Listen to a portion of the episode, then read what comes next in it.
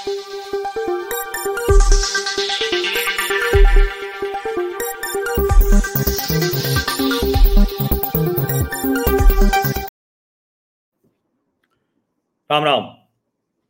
बिहार की जातीय जनगणना ने खूब जमकर एकदम कहते हैं ना कि बवाल खड़ा कर रखा है। हर कोई अपने अपने लिहाज से समीक्षा कर रहा है, विश्लेषण कर रहा है, सब कुछ कर रहा है।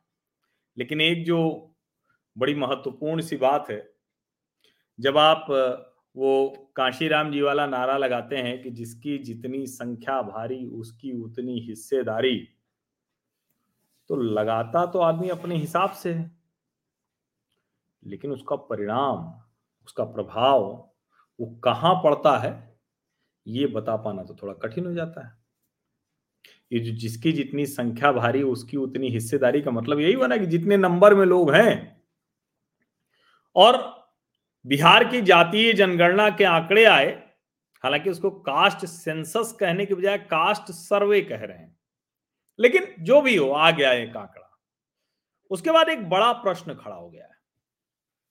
और वो बड़ा प्रश्न सीधे सीधे मुसलमानों और लालू प्रसाद यादव जी से जुड़ा हुआ है।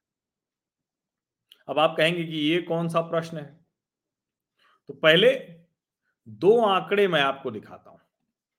ये दोनों आंकड़े आप देखेंगे तो आपको समझ में आएगा कि मैं क्या कह रहा हूँ। देखिए, एक आंकड़ा है ये। ये आंकड़ा आपने देखा है? इस आंकड़े में आप देखिए क्या है। ये बिहार राज्य में धर्म लिखा हुआ है, आंकड़ा लिखा हुआ है, प्रतिशत लिखा हुआ है। तो हिंदू है बयासी प्रतिशत और मुसलमान है करीब करीब अट्ठारह प्रतिशत। ये एक आंकड़ा है। अब एक दूसरा आंकड़ा भी है। दूसरा आंकड़ा कौन सा है? ये दूसरा आंकड़ा जाति वाला है। ये है वो आंकड़ा। इसमें यादव हैं चौदह दशमलव दो छह प्रतिशत और इसके बाद नीचे सब अपना मतलब जो उसके तुरंत बाद रविदास हैं, वो भी आधे से भी कम है, एक तिहाई है बल्कि। अब जैसे ही ये आंकड़ा आया तो एक तो सारे जो राष्ट्रीय जनता दल के कार्यकर्ता हैं, उत्साहित हैं कि अब तो तेजस्वी भैया को मुख्यमंत्री बनने से कोई रोक नहीं सकता। और ये बात भी सही है। भाई, तेजस्वी यादव राष्ट्रीय जनता दल के नेता हैं और उसके बाद कोई वजह नहीं बनती है। कि उनको न जो है मुख्यमंत्री की कुर्सी मिले। और मैं भी इस पक्ष का हूँ। अब सवाल ये कि जब हम ये कहते हैं तो आखिर तेजस्वी यादव को उप मुख्यमंत्री का पद तो मिला हुआ है, मुख्यमंत्री बन जाएँगे क्यों? क्योंकि चौदह प्रतिशत से अधिक वो हैं। लेकिन नीतीश जी की जो कैबिनेट है, उस कैबिनेट में किसको कितनी हिस्सेदारी मिलेगी? काशीराम जी वाला नारा, जिसकी जितनी संख्या भारी, उसकी उतनी हिस्सेदारी। अब ज़ाहिर है कि सवर्णों को तो कैबिनेट में हिस्सा मिल गया है भाई।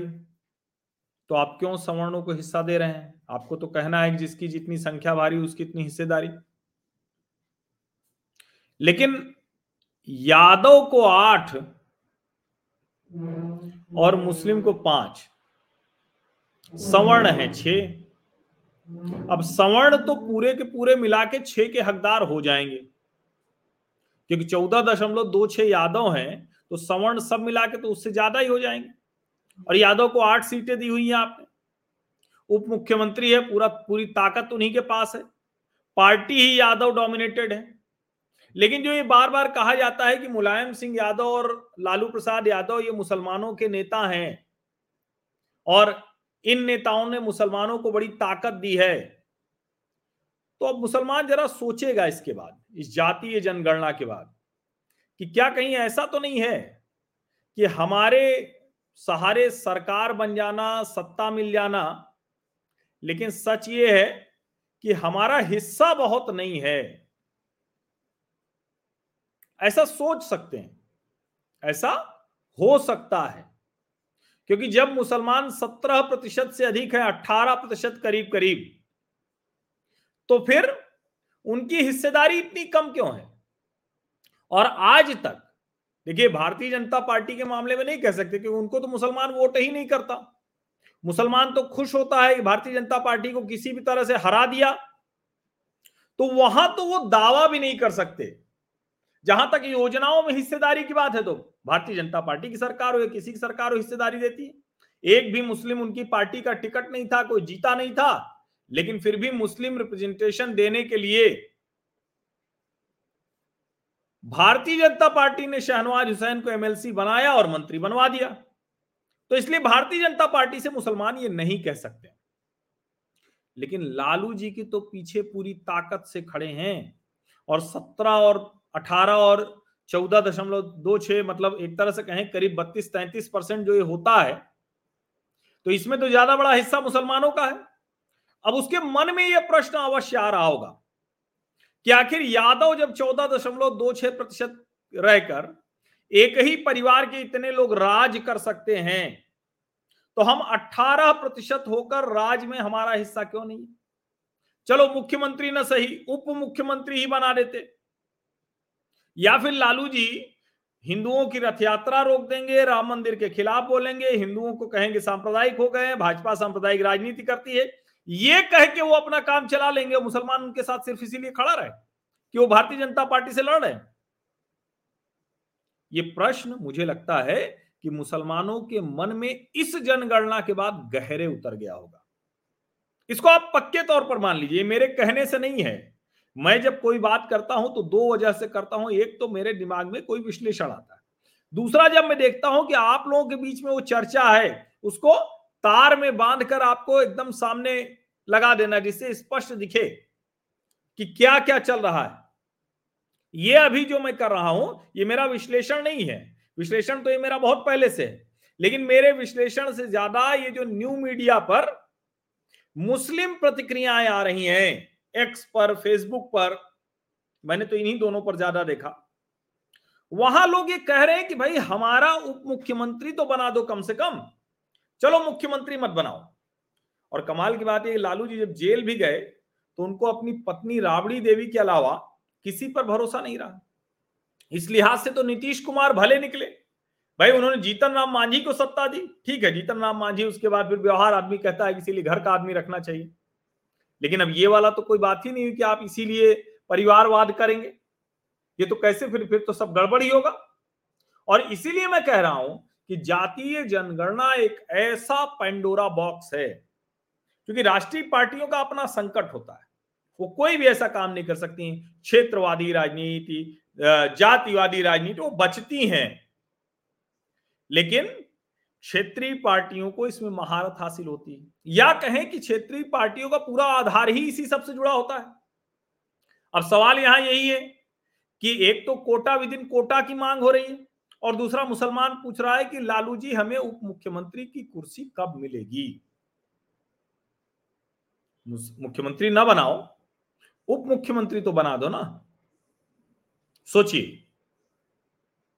अब इतना बड़ा सवाल यूँ तो दाएँ बाएँ करके नहीं निकलने पाएँगे। ये संभव नहीं है।